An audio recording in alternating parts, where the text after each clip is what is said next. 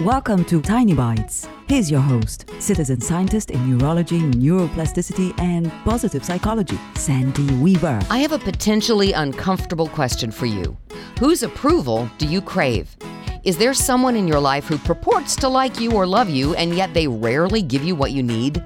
Maybe they're a coworker who withholds information you need in order to do your job well, or a friend who shrugs off your successes instead of celebrating with you, or a partner or spouse who's emotionally distant.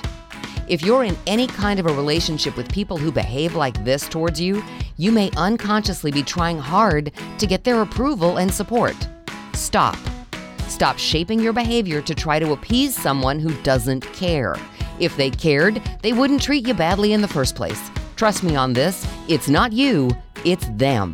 They are clearly showing you who they are, and nothing you do will change who they are.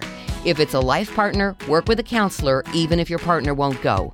If it's a job or friend, find another one and ditch the drama and dysfunction.